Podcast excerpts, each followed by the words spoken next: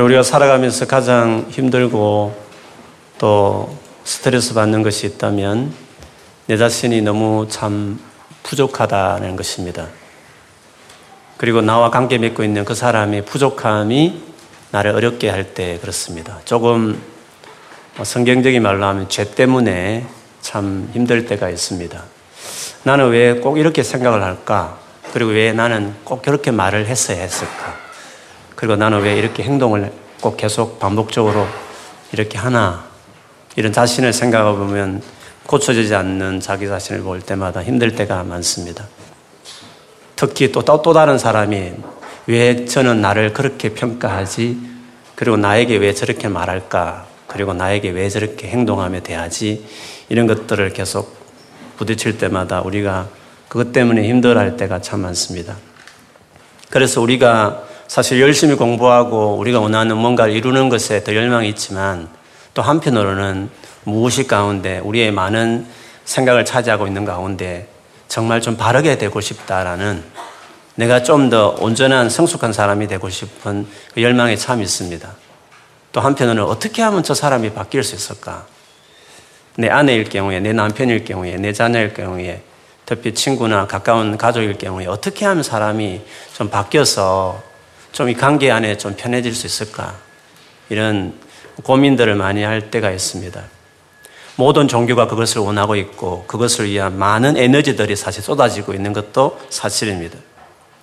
그런데 이 부분에 제일 전문적인 책이 성경이고 하나님께서는 우리를 어떻게 하면 온전하게 새롭게 할 것인가?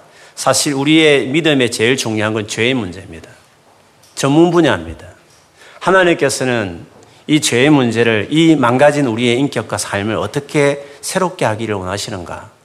그분의 방법은 뭐며, 우리가 이렇게 오랫도록 교회를 다녔는데 그분이 우리에게 제시한 일은 무엇이었을까 하는 거죠. 사실 하나님께서 의도적으로 아브라함의 한 인물을 불러가지고 네 후손을 통해서 민족을 이루어주겠다 해서 그 민족이 이스라엘이 된 거잖아요. 이스라엘은 하나님이 정말 계획적으로 만든 나라였죠. 그 나라를 하나님께서 한동안 애굽에서 종살이 하다가 끄집어내서 홍해를 건너서 시내산에서 우리 시간 결혼식을 맺어서 정식 백성으로 삼은 다음에 광야 40년을 그들을 두게 하면서 한 가지 목적으로 그들을 두었습니다. 그거는 그 백성을 거룩하게 깨끗하게 하기 위한 목적에서 그들을 거기에 두, 셨습니다 그렇게 본다면 우리를 바로 잡겠다, 우리를 자기 백성을 바로 세우겠다는 것은 하나님의 간절한 열망이셨습니다. 그 표현이 당신이 그때 주셨던 말씀, 우리가 쉽게 말하는 율법, 어, 좀 더 크게 말하면 구약 성경 이렇게 말할 수 있습니다. 좁게 말하면 십계명 이렇게 말할 수 있습니다. 어쨌든 하나님 주신 그 계명 안에 우리를 거룩하게 할 목적으로 주신 것이죠. 물론 개명하면 뭐 성경을 읽어 보시면 알겠지만 개명하면 뭐 착하게 살아라 나쁜 짓 하지 말라 그런 말 같이 보이지만 그런 말씀도 많이 있지만 그 외로 더 많은 말들 중에 어떤 말들이 제사법이라든지 뭐 성막 짓는 이야기라든지 혹은 여러 가지 음식법, 절기 뭐 이런 것들이 참 많이 있습니다. 아 그것이 무슨 우리에게 중요할까 하는 거죠. 물론 윤리적으로 깨끗하게 살아가라 하는 것은 이해가 되겠지만 그 외에 다양한 어 여러 가지 의식적으로 뭔가 하라고 하는 것들이 어떻게 우리를 거룩하게 깨끗하게 하는데 도움이 될까 하는 것에 대해서 의문을 가질 수 있습니다. 어쩌면 그런 의문을 하나 가지고 오늘 본문을 좀 봤으면 좋겠습니다. 왜냐하면 당시 유대 사회에서 제일 중요하게 여겼던 한 가지 의식법이 있었는데 그게 음식법이었습니다. 음식법이 있는데 구약의 레이기 11장이라든지 신명기 14장 같은 데 보면 하나님께서 뭐 가축이든지 혹은 기어다니는 파충류든지 날아가는 새든지 간에 어떤 것들은 깨끗한 짐승이니까 먹어도 되고 어떤 것들은 부정하니까 먹지 마라 라고 단서를 단 것이 있습니다. 물론 기어, 가축들은 좀 이해가 될 듯한 구분이 분명해요. 근데 새나 파충류는 아무 근거 없이 이것은 무조건 나쁘고 이것은 무조건 깨끗하다 이렇게 하나님께서 말씀을 하셨어요. 왜 하나님께서 그렇게, 그렇게 하셨을까에 대해서 많은 의견들이 있었죠.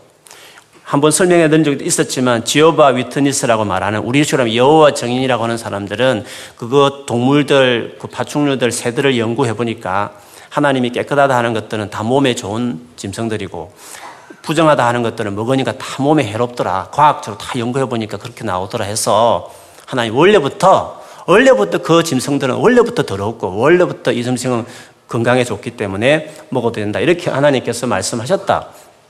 이렇게 주장하기도 합니다. 그러나 하나님께서 그렇게 한 이유는 오늘 본문을 통해서 명확하게 드러나게 된 거죠.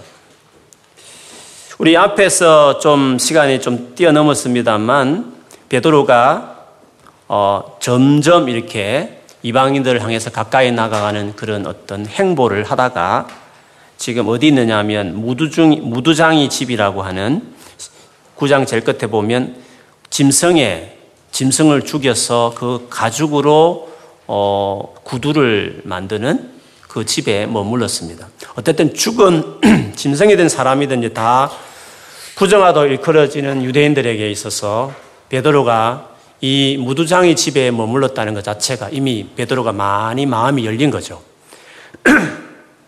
그렇게 되어 있을 그 찰나에 한 번은 그날 또 이제 밥 먹기 위해서 우리 시간에 하면 12시에 점심 식사를 하고 있을 그때에 이 베드로는 그 짧은 시간에도 기도해야 되겠다 싶어서 지붕에 올라서 기도를 하고 있었습니다. 기도하는 중에 항월경 갑자기 정신이 몽롱해지면서 분명한 환상을 하나 봤는데 그거는 큰 그릇 같기도 하고 보자기로 쌓여 있기도 하고 내 기퉁이에 뭔가 어, 끈이 달려서 하늘에서 쭉 내려오는 뭔가가 환상이 자기 앞에 펼쳐졌습니다. 바로 자기 앞에서 그 그릇이 안이 보였는데 거기 보니까 걸어다니는 네 발로 걸어다니는 각가지 짐승들과 기어다니는 파충류와 그리고 날아다니는 새들이 그 안에 가득 있었습니다. 그리고 이어서 하나님께서 말씀을 하셨습니다. 베드로야 잡아먹어라 그렇게 말했습니다. 그러나 아무리 봐도 거기 보면 지금까지 말했던 율법에서 금하고 있는 더럽다고 하는 네발 가진 짐승도 파충류도 새들도 너무 있었기 때문에 어떻게 이것을 먹으라 하지 이해가 되지 않았습니다. 그래서 단번에 말했죠. 주여 그럴 수 없나이다. 나는 이것을 먹지 않았습니다. 지금까지. 라고 이야기했습니다. 그러자 하나님께서 다시 이어서 말하기를 내가 깨끗하게 하다, 깨끗하다고 말했으면 이것을 끝난 것이다. 내가 깨끗하다 했으니 이제 그것을 먹어라. 이렇게 이야기했습니다. 그런 식으로 세 번이나 왔다, 왔다 갔다 하면서 반복해서 하나님하고 이렇게 베드로의 어, 충돌하는 대화의 장면이 있었습니다. 그리고 환상이 끝났습니다. 베드로가 이것이 무슨 의미지? 유대인에게 너무 중요한 음식법인데 하나님께서 이거 가지고 갑자기 지금까지 지켜오던 것을 어, 번복하듯이 말씀할 리가 없는데 이게 무슨 의미지? 도무지 이해가 안 돼서 고민하고 있는 그때 마침 자기가 머물고 있는 집에 대문을 두드리는 사람이 있었습니다. 바로 그 사람은 이방인, 유대인들이 소위 말하는 더럽다 생각했던, 부딪히기만 해도, 그 집에 들어가기만 해도 더럽다고 생각했던 유대인 백부장 고넬료가 보낸 세 사람이 문을 두드렸습니다. 이 집에 베드로라는 사람이 있느냐고 우리 찾아왔다고 어, 그렇게 하면서 찾았습니다. 그리고 베드로가 나가서 내가 그런 사람인데 무슨 일로 왔느냐고 하면서 어, 오늘 만나는 장면이 나옵니다. 그렇다면 지금 이 고넬료가 보낸 세 사람이 베드로의 집을 찾아가기 바로 그 직전에 이 환상을 보여준 것은 베드로가 보았던 그 환상의 의미와 바로 이 어, 이방인 고넬료의 이 방문과 깊은 연관이 있다는 것을 이야기하는 것입니다. 그렇게 보면 하나님께서 구약 시대에 이런 음식법을 주셨던 이유가 여호와 정인들처럼 뭔가 뭐 위생상, 건강상 이유 때문에 금한 것이 아니라 그 금한 이유는 바로 이방인과 유대인과의 어떤 관계를 끊어내기 위해서, 섞이지 않도록 하기 위해서, 격리시키기 위한 목적으로 그 음식법을 사실 금했다는 것을 알 수 있습니다.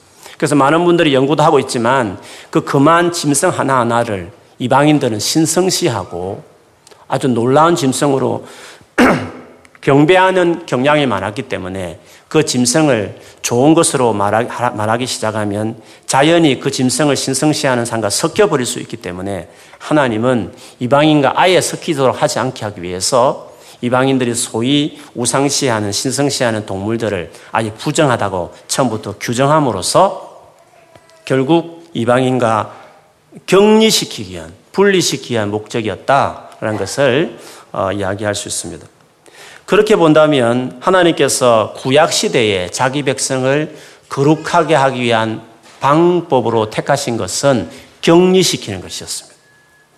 섞이고 어울리는 것이 자기 백성을 쉽게 타락시키는 것을 아신 하나님께서는 어떻게 보면 소극적이지만 임시 방편이지만 거룩함을 깨끗함을 지키기 위한 하나의 방법으로 어쩌면 예수님 오시기 전에 최선의 방법은 멀리하고 죄의 근원이 되고 우리를 물들게 하는 그 상황과 환경으로부터 멀리하는 것이야말로 우리를 깨끗하게 유지할 수 있는 인간이 할 수 있는 최선의 방법이라는 것을 하나님께서 이렇게 보여주신 것이었습니다.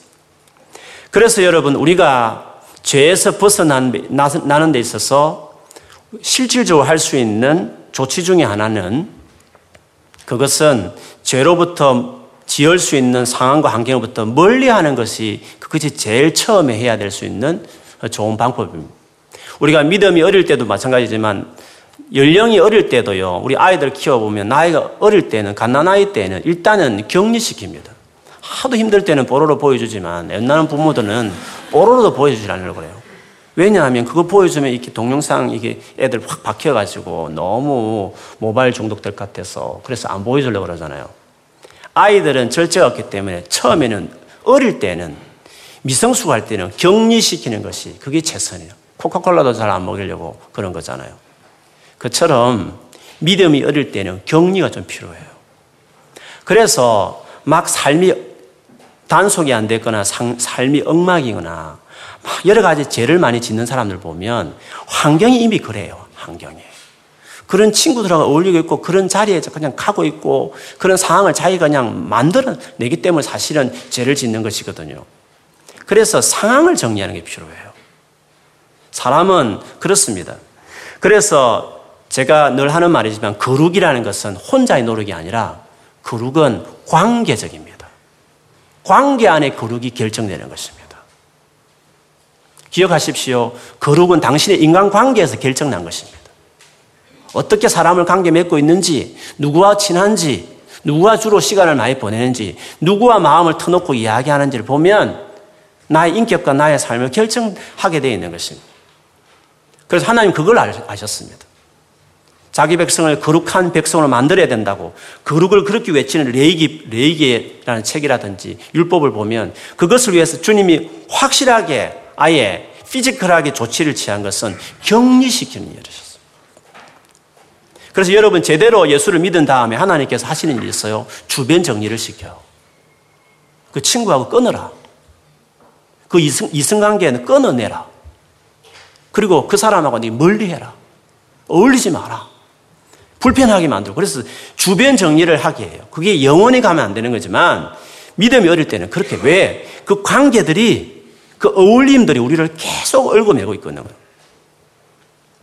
그래서 구약 시대에 소극적일 때 확실한 조치가 주어지기 전에는 아직도 그 조치를 붙들 만한 뭔가 개안될 때는 주변 정리가 이렇게 필요한 거죠.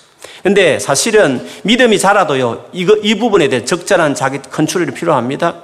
그 신약에 보면 고린도 후서, 바울이 고린도 교회라, 교회 두 번째 쓴 6장 14절에도 18절까지 이런 내용이 있습니다. 너희는 믿지 않는 자와 멍해를 함께 매지 말라. 의와 불법이 어찌 함께하며 빛과 어둠이 어찌 사귀며 그리스도와 벨리알이 어찌 조화되며 믿는 자와 믿지 않는 자가 어찌 상관하며 하나님의 성전과 우상이 어찌 일치가 되리요 우리는 살아계신 하나님의 성전이라 이와 같이 하나님께서 이르시되 내가 그들 가운데 거하며 두루 행하여 나는 그들의 하나님이 되고 그들은 나의 백성이 되리라. 그러므로 너희는 그들 중에서 나왔어 따로 있고 부족한 것을 만지지 말라. 내가 너희를 영접하여 너희에게 아버지가 되고 너희는 내게 자녀가 되리라. 전능하신 주의 말씀이니라 하셨느니라. 바울이 구약 성경 그대로 인정한 거룩함의 제일 중요한 건 나오는 것입니다. 거기서 부정한 것을 만지지 않는 나오는 것입니다. 그래야 내가 너희 백성이 되고 너는 내 아들과 난 너희 아버지가 된다고 말씀하셨습니다. 주변 정리가 제일 실질적인 조치입니다. 그렇게 해야 된다고 말했습니다. 디모데우서 디모데라는 목회자에게 쓴 바울의 서신, 마지막 서신에도 똑같이 그렇게 했습니다. 2장 21절 22절에 보면 그러므로 누구든지 이런 것에서 자기를 깨끗하게 하면 귀에 쓰는 그릇이 되어 거룩하고 주인의 쓰심에 합당하며 모든 선한 일에 준비함이 되리라. 깨끗하게 거룩하게 해야 주님이 쓴다, 사용한다. 실력이 아무리 뛰어나도 거룩하지 않으면 안 쓴다. 그러나 실력 없어도 어, 별 볼일 없어도 거룩하면 쓴다. 하시면서 그럼 어떻게 거룩해지냐 되는지 이어서 이렇게 말했습니다. 너는 청년의 정욕을 피하고 주를 깨끗한 마음으로 부르는 사람들과 함께 의와 믿음과 사랑과 화평을 따르라 말했습니다. 주를 깨끗한 마음으로 부르는 자들과 함께 누구와 함께 하느냐가 중요한 것이죠. 그렇게 함으로 깨끗함을 유지할 수 있는 것입니다. 기억하십시오. 거룩한 깨끗함은 개인의 노력 아닙니다. 내 혼자서 깨끗해야지 하면서 개인의 내 하기 나름이다. 나 혼자의 노력이 아니라 거룩함은 공동 프로젝트입니다. 학교 과제라면 그룹 프로젝트예요. 혼자 해내는 것도 있지만 같이 해야 되는 게 있지 않습니까? 거룩은 그런 것입니다. 공동 프로젝트, 같이 해야 되는 거. 그리고 거룩은 교회의 몫입니다. 교회 안에서 있을 때 거룩이 이루어지는 것입니다. 교회를 떠나면 거룩할 수 없는 수많은 유혹이 다가오고 올 때 그 방어를 어, 주변에 해줄 수 있는 것도 못 해주기 때문에 넘어질 일수, 넘어지기 일수죠. 그래서 거룩은 관계에 달려있고 거룩은 공동체적이라는 거. 특별히 죄가 중독이 깊을수록 자기 허물이 너무 깊은 어떤 단점이 클수록 특별히 또 오픈해서 지체의 도움을 받으면서 같이 이렇게 어, 세워져야 될 것들이 많이 있습니다. 이 원리는 어, 신약 시대 예수님 오신 이에도 동일합니다. 그런데 여러분 여기서 머물고 싶지 않는 것은 오늘 본문을 봐서 그렇습니다. 왜냐하면 이렇게 격리가 중요했다면 주님은 계속 이것을 요구하셨을 텐데도 오늘 베드로에게 하신 말씀에 보하면 이제 그 음식법이 폐해졌다는 거. 더 이상 중요하지 않게 되었다는 거. 그런 식의 피지컬한 나눔으로는 거룩을 온전히 이룰 수 없다는 것을 아신 주님께서 확실한 조치를 이제 취하셨기 때문에 이 음식법의 변화가 일어났다는 것을 보여주는 것입니다. 그래서 이제는 먹어라. 이제는 먹어야 될 시대가 됐다. 라고 주님이 염두에 두시면서 하신 말씀이셨습니다. 사실 격리나 구분하는 방법은요, 구약적인 방법입니다. 그리고 사실은 모든 종교가 택하는 방법입니다. 그러니까 산으로 넘어가는 거잖아요. 그리고 연약할 때는 다 수도 만들어서 그냥 개토화되는 것이잖아요. 약할 때는 그럴 수밖에 없는 것입니다. 그러나 강한 것이 왔을 때는 그렇지 않는 것입니다. 우리가 원하는 거룩은 그런 것입니다. 격리되거나 분리되는 것이 아니라 있으면서도 불구하고 오히려 구분될 뿐만 아니라 오히려 주변에 영향을 주는 사람 정도로 우리는 강력한 거룩함을 원하는 것입니다. 바울도 그런 의미로 이야기했습니다. 고린도전서 5장 9절 10절에 보면 내가 너에게 쓴 편지에 음행하는 자들을 사귀지 말라 하였거니와 이 말은 이 세상에 음행하는 자들이나 탐하는 자들이나 속여 빼앗는 자들이나 우상 숭배하는 자들을 도무지 사귀지 말라 하는 것이 아니니 만일 그리하면 너희가 세상 밖으로 나가야 할 것이라. 바울도 격리와 구분이 필요하지만 그거를 엄격하게 지켜버리면 직장도 못 가고 학교도 갈 수 없고 그냥 혼자서 세상 밖에서 무인도에 나가가지고 혼자 살아야 된다고 이야기했습니다. 우리 환경이 그걸 허락하지 않습니다. 격리나 분리만으로 우리의 거룩함을 유지할 수 없는 여러분 얼마나 그래 노력합니까? 막 은혜 받고 뭔가 새롭게 살아보겠다 하지만 직장에 가면서 학교 가면서 원치 않게 내가 택한 것도 아닌데 그렇게 막 영향을 밀려오는 상황들이 많기 때문에 격리와 분리만으로는 그것을 극복할 수 없는 상황들이 우리 주변에 살아가는 상황이기 때문에 그렇습니다. 물론 그걸 절개하는 사람들은 당연히 자기가 컨트롤을 해야 되겠지만 그러나 그것이 최선의 방법이 아니라는 것을 바울 역시도 이야기했습니다. 그런데 여러분 이것은 예수님 오시기 전에 모두 했던 타 종교가 지금 하고 있는 방법이기도 하고 그래서 무슬림들은 비즈니스 미팅을 해도 술집 옆에서 안 합니다. 그들은 그 장소를 정말 중요하게 생각합니다. 뭐 어느 정도 본받을 만 하지만 그들의 거룩이란 것은 거룩의 영성은 그 정도인 겁니다. 구약의 율법도 그런 식이었습니다. 그래서 바리새인들이 주로 복음서에 보면 추구했던 거룩의 형태가 뭡니까? 이방인들하고 섞이지 않으려고 하고 부족한 사람들하고 식사도 안 하려고 하고 뭐 그런 식의 거룩을 유지하려고 했다는 거죠. 그런데 예수님은 어땠습니까? 예수님 달랐습니다. 세례들과 같이 어울리셨고 죄인들과 같이 친구가 되었고 장녀들과 같이도 식사하는 일들 물론 그냥 재미있게 어울린 게 아니라 회개하는 사람인 경우에는 이제는 그 관계를 그 완전 뛰어넘는 그 룰을 완전히 어, 유대인들이 중요하게 룰을 어겨가면서 간섭을 어겨가면서 그 관계를 파격적으로 맺는 방식을 택하셨습니다. 그래서 바리새인들이 이해가 안 되는 거죠. 거룩이라는 것은 관계를 끊어야 되는데 격리해야 되는데 어떻게 저렇게 어울리면서 저렇게 거룩함을 유지할 뿐만 아니라 사람을 바꾸어낼 수 있을까 이해가 안 된 것입니다. 교회 다니면서도 소극적인 사람 있잖아요. 거룩에 대해서 아주 소극적인 사람들 있잖아요. 기독교 회사만 들어가려고 그러고, 아주 기독적인 좋은 사장님 밑에만 들어가려고 하고, 기독교인 시스템 이루어지는 좋은 단체에서만 일하려고 하고, 이런 사람들 있잖아요. 성교단체에서만 일하려고 하고, 막 세상의 기업이나 직장에 너무 힘들고 이러니까. 그래서 좀 더 그런 거 피해보고 싶은, 좀 편안하게, 그런 골치 아픈 어, 세상의 제약이 있는 곳에 부딪히기 싫으니까 뭐 사실 정의를 말하고 아름다운 사회를 꿈꾸면서 기간을 이야기하지만 사실 속에는 그걸 부딪힐 용기가 안 생기니까 그렇게 거기 가다 보면 내가 같이 물들 것 같아서 이길 수 있는 힘이 없으니까 사실은 도피하고 싶은 마음에서 약한 마음에서 그렇게 하는 경우도 있거든요. 그것이 구약의 거룩이에요. 그리고 바리새인들이 추구했던 거룩은 멀리하고 기피하고 피해서 그런 것이 없는 좀 더 깨끗한 곳이 보장되는 곳에 가고 싶은 마음들이 있다는 거죠. 예수님은 그렇게 하지 않으셨어요. 당신이 거룩하실 때 그냥 가서 그것을 바꿔내는 정도로 강력한 거룩함이 예수께 있으셨습니다. 그 이야기 한 다음에 이어서 예수님 앞에서 예수님을 예비했던 세례 요한이 금식 가지고 한번 이야기한 적이 있었잖아요. 우리는 금식하는데 바리새인들 금식하는데 왜 당신의 제자들은 금식하지 않, 습니까 라고 예수님께 따진 적이 있었어요. 그때 예수님께서 신랑 잔치 비유하면서 어떻게 잔치, 혼인잔치에서 금식하는 사람이 있느냐? 슬픈, 슬픈 빛을 그렇게 비추는 사람이 있느냐? 그렇지 않지 않냐고. 그러면서 이어서 비유를 드셨죠.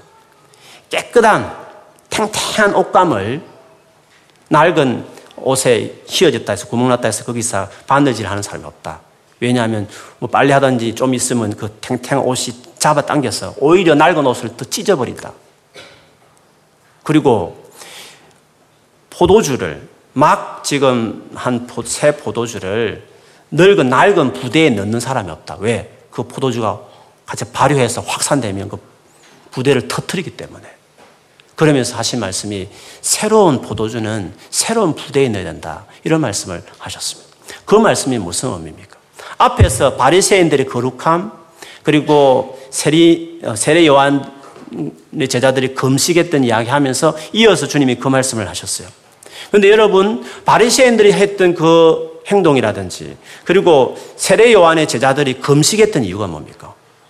금식했던 이유는 죄, 죄에서 벗어나게 깨끗하기 위해서 했던 것이었습니다.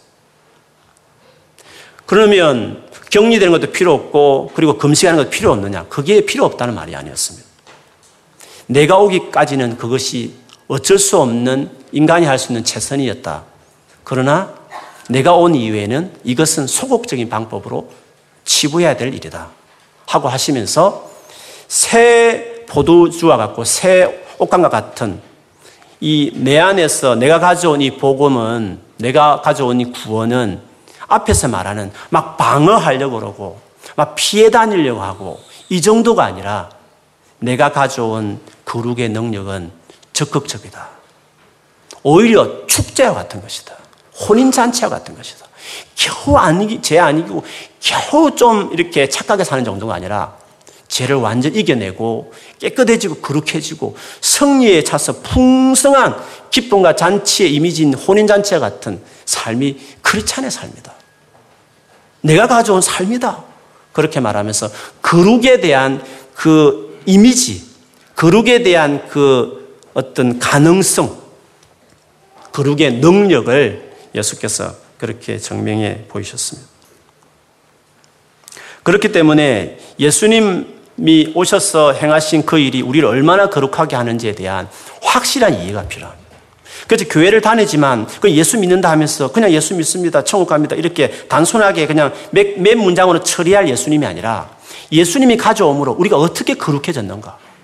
어떻게 이 수많은 종교들이 지금도 산에 올라가서 고행을 하고 죄를 이기겠다 하고 노력하고 있는 이 시대에 어떻게 예수께서 그것들은 다 어두운 눈빛을 하면 설빛을 하면 금식하는 이미지의 종교라면 내가 가져온 거룩은 기쁨과 환희와 풍성함을 가져오는 죄에서 완전히 벗어날 뿐만 아니라 죄를 완전히 이기고 깨끗한 사람 만들 수 있는 삶이라고 말하는 이 예수님이 가져온 이 구원의 기쁨과 복음의 능력이 뭔지에 대해서 우리가 아는 것이 필요한 거죠. 여러분, 예수님이 십자가에 돌아가실 때 그 죽음이 우리를 죄의 이 끈적끈적한 이 죄의 파워부터 완전히 우리를 끊어내는 엄청난 역사가 십자가 사건에서 일어났습니다. 믿으시기 바랍니다.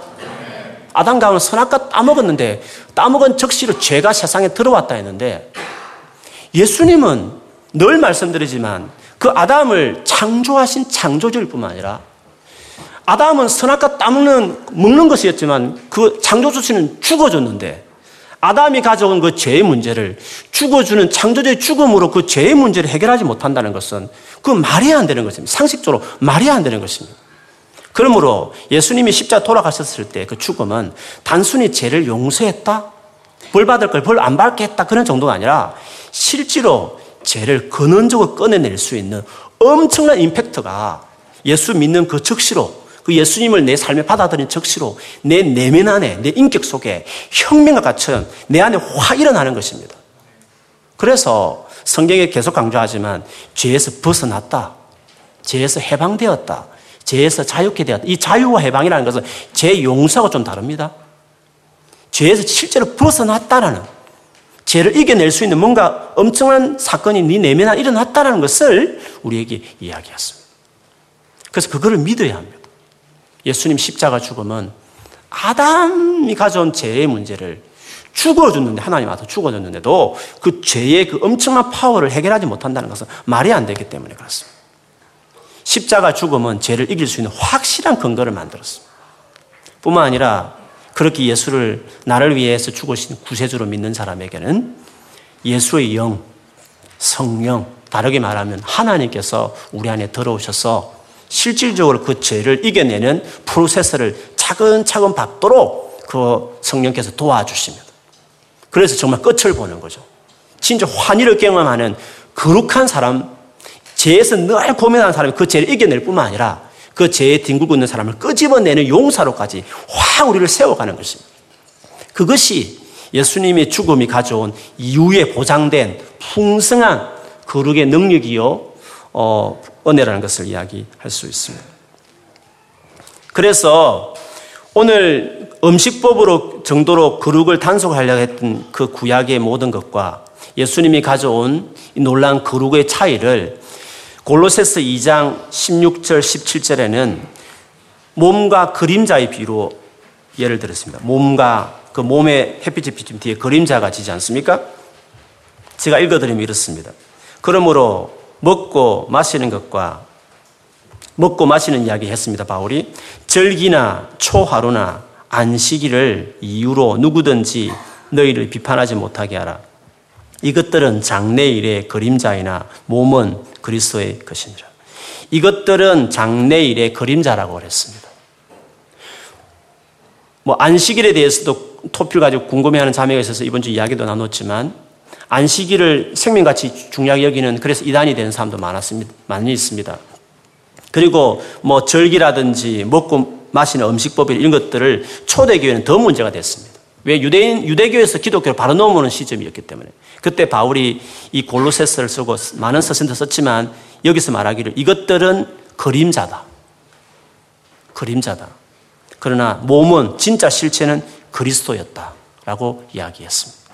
그러므로 그리스도가 오기까지 그리스도까지 오기까지 그리스도를 기다리면서 필요했던 임시 조치였고 진짜 몸이신 그리스도 오신 이후에는 이것들은 이제 부수적인 것이 되었다. 이렇게 바울이 증거해 보는 것이었습니다. 그러므로 이제 우리가 거룩하게 될 수 있는 방법이 뭔가? 그것은 예수 그리스도를 믿고 그 그리스도께 나가는 것입니다. 그리고 나가되 소극적인 방법이지만 구약에서 보여주듯이 관계와 공동체가 중요하기 때문에 교회 중심으로 그리고 교회에서 정말 거룩함을 추구하고 깨끗하게 주님을 추구하는 사람과 더불어 함께 함께 그들과 같이 힘을 합쳐서 그리스도께 나가는 그것이 우리를 거룩하게 지켜내는 방법이다. 그렇게 성경에서 이야기하고 있습니다. 교회 나오면서도 계속 혼자만 왔다 갔다 하면 안 됩니다, 여러분. 반드시 관계 안에, 교회 공동체 관계 안에 들어가야 합니다.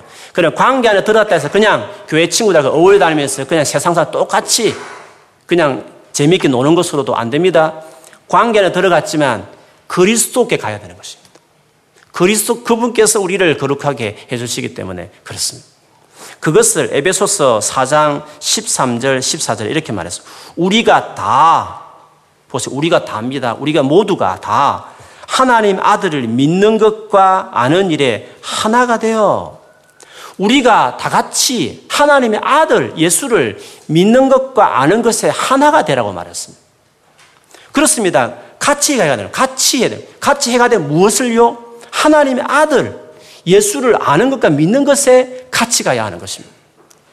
하나가 되어 그 다음에 보면 온전한 사람을 이루어 그리스도의 장성한 분량이 충만한 데까지 이르느니 그래야 온전한 사람을 이루는 것입니다. 장성한 예수님의 그 성숙한 진짜 거룩한 풍성한 사람으로 나가게 되는 것입니다. 돌아보면 내가 거룩을 잃었을 때 보면 항상 혼자 있었습니다.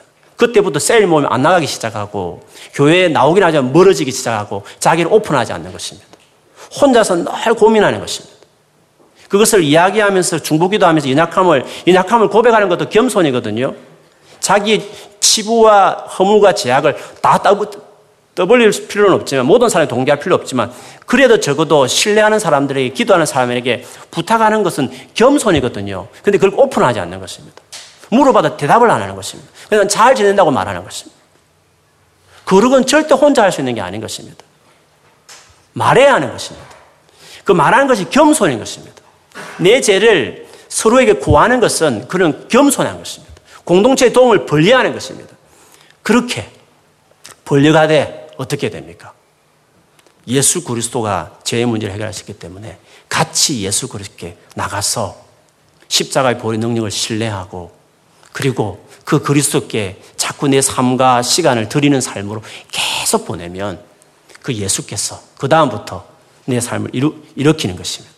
내 안에 있는 성령께서 나를 나와 더 관계를 맺으시고 내 안에 있는 예수님이 성령이 나를 통해 살아가시기 시작하면서 점점 이제 죄 짓는 생각도 안 하게 될 뿐만 아니라 죄를 완전히 벗어나서 확실하게 죄를 위해서 오히려 싸워가고 죄에 빠진 사람들 건져주는 사람까지 내가 성장해가는 사람이 되는 것입니다. 그래서요, 우리가 실질적으로 이 노력을 같이 가는 게 필요한데 예수님께 같이 가는 게 중요해요. 그래서 우리가 같이 가자고 지금 계속 외치는 것입니다. 같이 셀 모임이 다 같이 셀 식구들이 다 같이 같이 주님께 나가자라고 격려하고 서로 보면 별로 이렇게 믿을 만한 사람이 못 되지만 똑같이 보여주고 실망스러울 수 있지만 그러나 같이 11시 같이 기도할까? 정하면 같이 하거든요. 같이 가는 일에 도와주는 역할을 하는 것입니다. 뭐 마시자, 뭐 어, 음식 먹자 그런 일에 막 이렇게 많이 어울려 다녀도 어떨 때 도움 안 될 때 있습니다. 그냥 그냥 친할 뿐입니다. 정만 들을 뿐이지 별로 도움 안 될 때 있습니다. 예수께 가는 일에 도와주는 관계를 이야기하는 것입니다. 셀 안에서 그걸 활용하면 셀이 훨씬 도움이 됩니다. 그렇게 관계를 활용해요. 관계 속에서 서로를 주님께 나가는 일을 힘쓰는 것입니다. 실질적으로 주님 앞에 가야 하는 것입니다. 내가 혼자 못 가게 되면 같이 가는 것이고 같이 가다 보면 더 잘 갈 수 있습니다. 제가 아침 묵상을 하는 이유는 저 때문에 하는 것입니다. 스카이프 아침 묵상은 저 때문에 하는 것입니다. 그거 안 하면 제가 아침 묵상을 잘 못하는 사람이기 때문에 사실 그걸 제가 하는 것입니다. 같이 하니까 꾸준히 하면 제가 인도해야 되니까 안 할 수 없는 거잖아요. 진짜 어떨 땐 하기 싫지만 그것 때문에 일어나거든요. 근데 그게 도움이 돼요. 그게.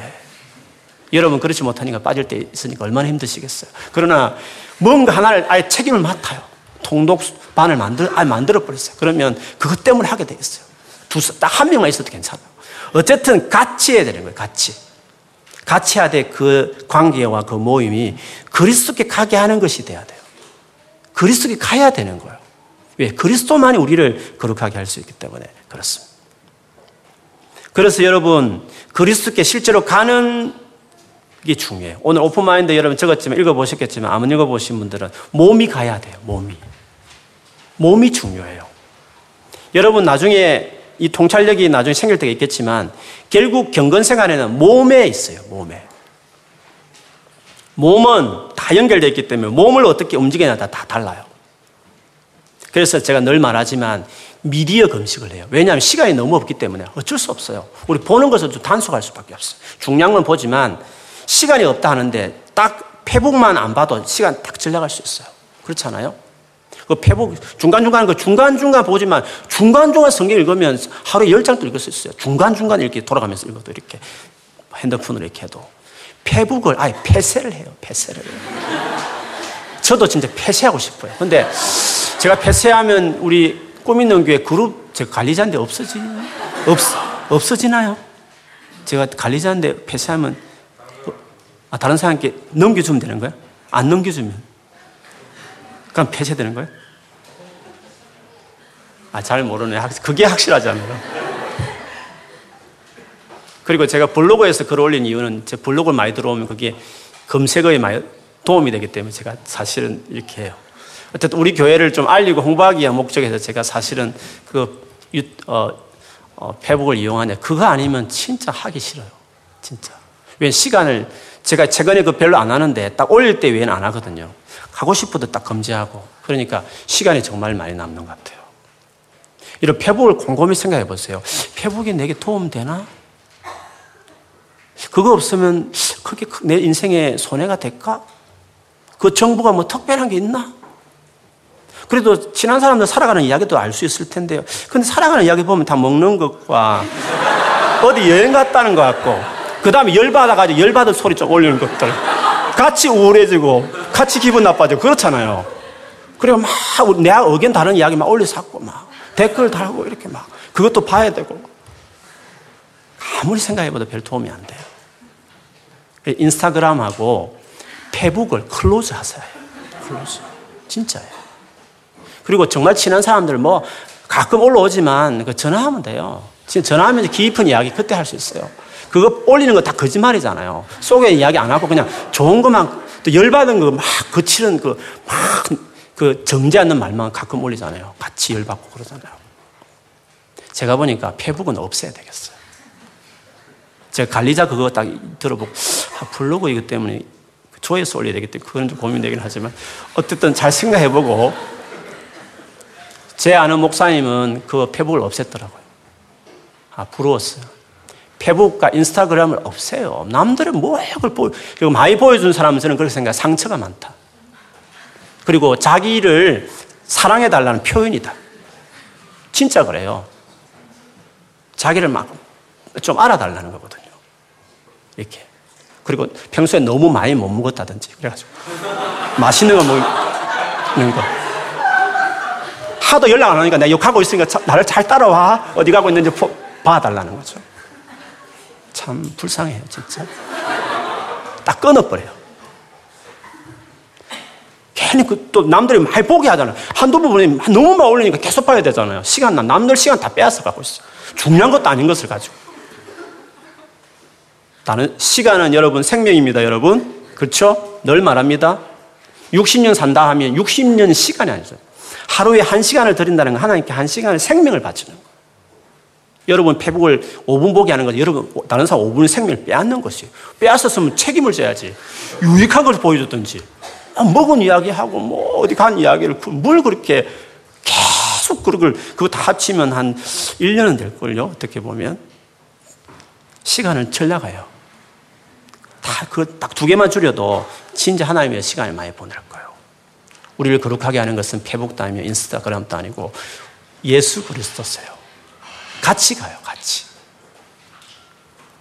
로마서 6장 13절에 보면 또한 너희 지체를 지체라는 것을 영어 성에 보면 the part of your body 너의 몸의 하나하나 부분들 귀든지 눈이든지 말이든지 손발이든지 간에 불의의 무기로 죄에게 내주지 말고 오직 너희 자신을 죽은 자 가운데서 다시 살아난 자 같이 하나님께 드리며 너희 지체를 의의 무기로 하나님께 드리라. 하나님께 드리라고 이야기했습니다. 몸을 하나님께 드려야 되는 거예요. 몸과 그 여러분 시간을 하나님께 딱 드려요. 하루에 한 시간을 그때 보는 것, 듣는 것, 말하는 것, 행동하는 것들이 하나님께 드려지는 것이 되게 하세요. 말씀을 보고 기도하고 찬양하고 입술로 기도하고 그리고 그렇게 모임 갖는 사람과 같이 어울리고 몸이 그렇게 감화되는 것이 그러면 그 몸을 통해서 내 정신과 내 영까지 다 아우러져서 주님과 함께 거하게 되면 거룩은 그렇게 이루어지는 거예요. 거룩은 심플한 거예요. 거룩은 예수 그리스도를 통해서 이루어지는 거다 알아요, 어떤 사람. 근데 어떻게? 몸이 가야 되는 거예요. 그리고 시간을 보내야 하는 거예요. 근데 그게 안 되는 거예요. 죄를 이기는 건 쉽습니다, 여러분. 어떻게? 예수께 가면. 근데 예수께 가는 게 어려운 거예요. 그렇잖아요, 여러분. 하루에 30분 기도하는 게 쉽습니까? 우리 수없이 30분 쉬울 것 같잖아요. 30분, 페북도 몇 시간 보는데, 드라마 하나 보면 한 시간 금방 가버리는데, 30분, 그거 짧잖아요. 근데 꾸준히 하루에 30분씩 잘 안 되잖아요. 사탄이 그래요. 사탄은 죄를 네 힘으로 이겨? 네 힘으로 뭐 해? 이렇게 말하잖아요. 근데 그건 사탄이 거짓말이에요. 우리 힘으로 안 되는 거예요. 예수께 가고 예수님이 죄를 이기게 하고 예수님이 정리하게 돼요. 근데 예수께 가는 그것이 영적 전쟁이에요. 사단은 그걸 끊임없이 못하게 해요. 죄는 여러분 이기는 게 아니에요. 예수님이 이기내는 거예요. 늘 말씀드리지만. 예수께 가는 것이 영적 전쟁이에요. 그거를 진짜 못하게 하려고 그래요. 예수께 가야 하는 거예요. 몸을 들이고 시간을 들여야 되는 거예요. 같이 해주면 더 잘 돼요. 그래서 중요해요. 공동체가 중요해요. 그래서 시간과 전략을 위해서. 그래서 아주 우스갯소리 말했지만 페북과 인스타그램을 또 제가 말하자면 끊어야 돼요. 그것만 확실히 하면 진짜 돼요. 그것만. 오늘 곰곰이 생각해 보세요. 저도 오늘 물어보고 곰곰이 생각해 보겠어요. 이게 인생에 도움 되는지 진짜. 다른 사람 인생에 정말 도움을 주는 글을 내가 올리고 있는 건지. 다 걷어쳐요. 예수를 위해 살아갈 우리들이. 정말 생명을 살릴 우리들이 나를 거룩하게 세야 될 우리들이 그 목적을 생각해 보면 한번 결정하셔서 원하신다면 진짜 필요한 진짜 중요한 뭔가 있는 일이 있어서 이게 꼭 필요하다는 분들은 그걸 잘 활용해요. 그 속에서 막 중독된 페북 그 어, 팔로워들을 위해서 글을 막 올려요. 진짜 예수의 생명을 전하는 막 그런 글을 올려요. 그렇지 않으면 올리지 마시고 그렇지 않으면 아니, 그런 자신이 없으면 그런 영력이 없으면 close 하시고 저는 급진적이 된다, 돼야 된다 생각. 앞으로 더, 더 급진적인 제자들은 나와야 된다고 생각해요. 거룩하게 살아가는 거 너무 쉽지만 그러나 주님께 나아가는 이것을 하지 않으면 그게 안 되는 거예요. 계속 반복하는 거예요. 주님 오셨습니다. 쉬운 방법. 혼인잔치 같은 영광스러운 기쁨과 풍성함이 있는 놀란 일들이 우리에게 주어졌습니다. 예수께 가는 것입니다. 같이 가는 것입니다. 그리고 그 일을 위해서 필요 없는 것들은 자르는 것입니다. 그렇게 하셔서 거룩하게 여러분을 세워가시기를 주님으로 축원합니다. 아멘. 우리 같이 기도하겠습니다.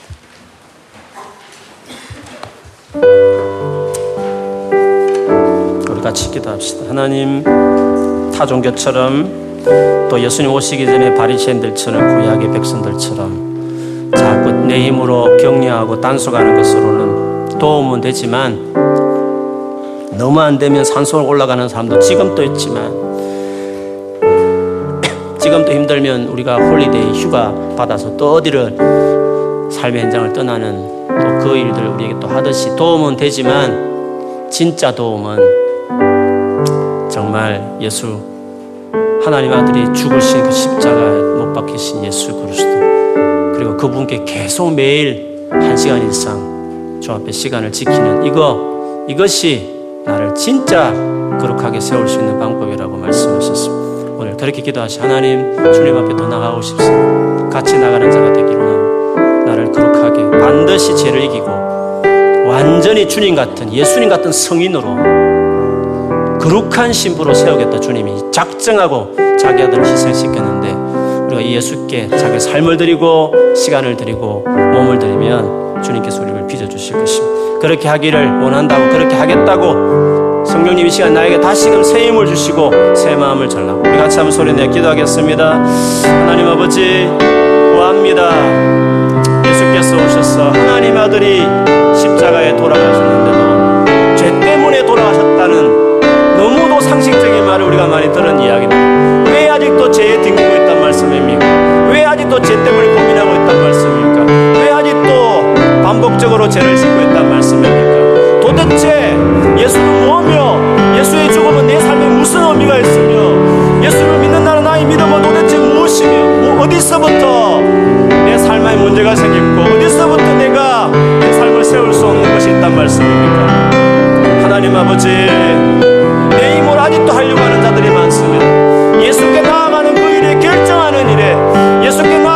치열한 영적 전쟁을 하는 일에 주님 물러서는 자들이 너무 많습니다. 예수께 자기 몸을 드리고 예수께 자기 시간을 드리고 예수님께 자기 삶을 드리는 자들이 우리가 필요한 것을 고백합니다. 예수께 나아가기만 하면 주님 앞에 긍휼히 여기달라고 불쌍히 여기달라고 세리처럼 수많은 눈먼 자처럼 기먹은 사람들처럼 불쌍히 달라 나아가기만 하면 주님은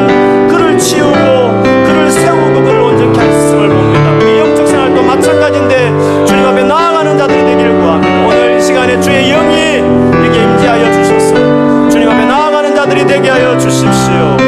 있어도 되고 없어도 되는 것들은 다 끊어내고 가지치게 하면서 더 시간을 아, 모으고 아껴서 주님 앞에 더 많은 시간을 보내며 주의 말씀을 묵상하고 읽으며 주님의 찬송을 들으며 또 하나님 앞에 기도하며 하나님 앞에 마음을 드리며 몸을 드리며 주 앞에 더 드리며 살아가는 이 젊은 날에도 거룩하게 자기를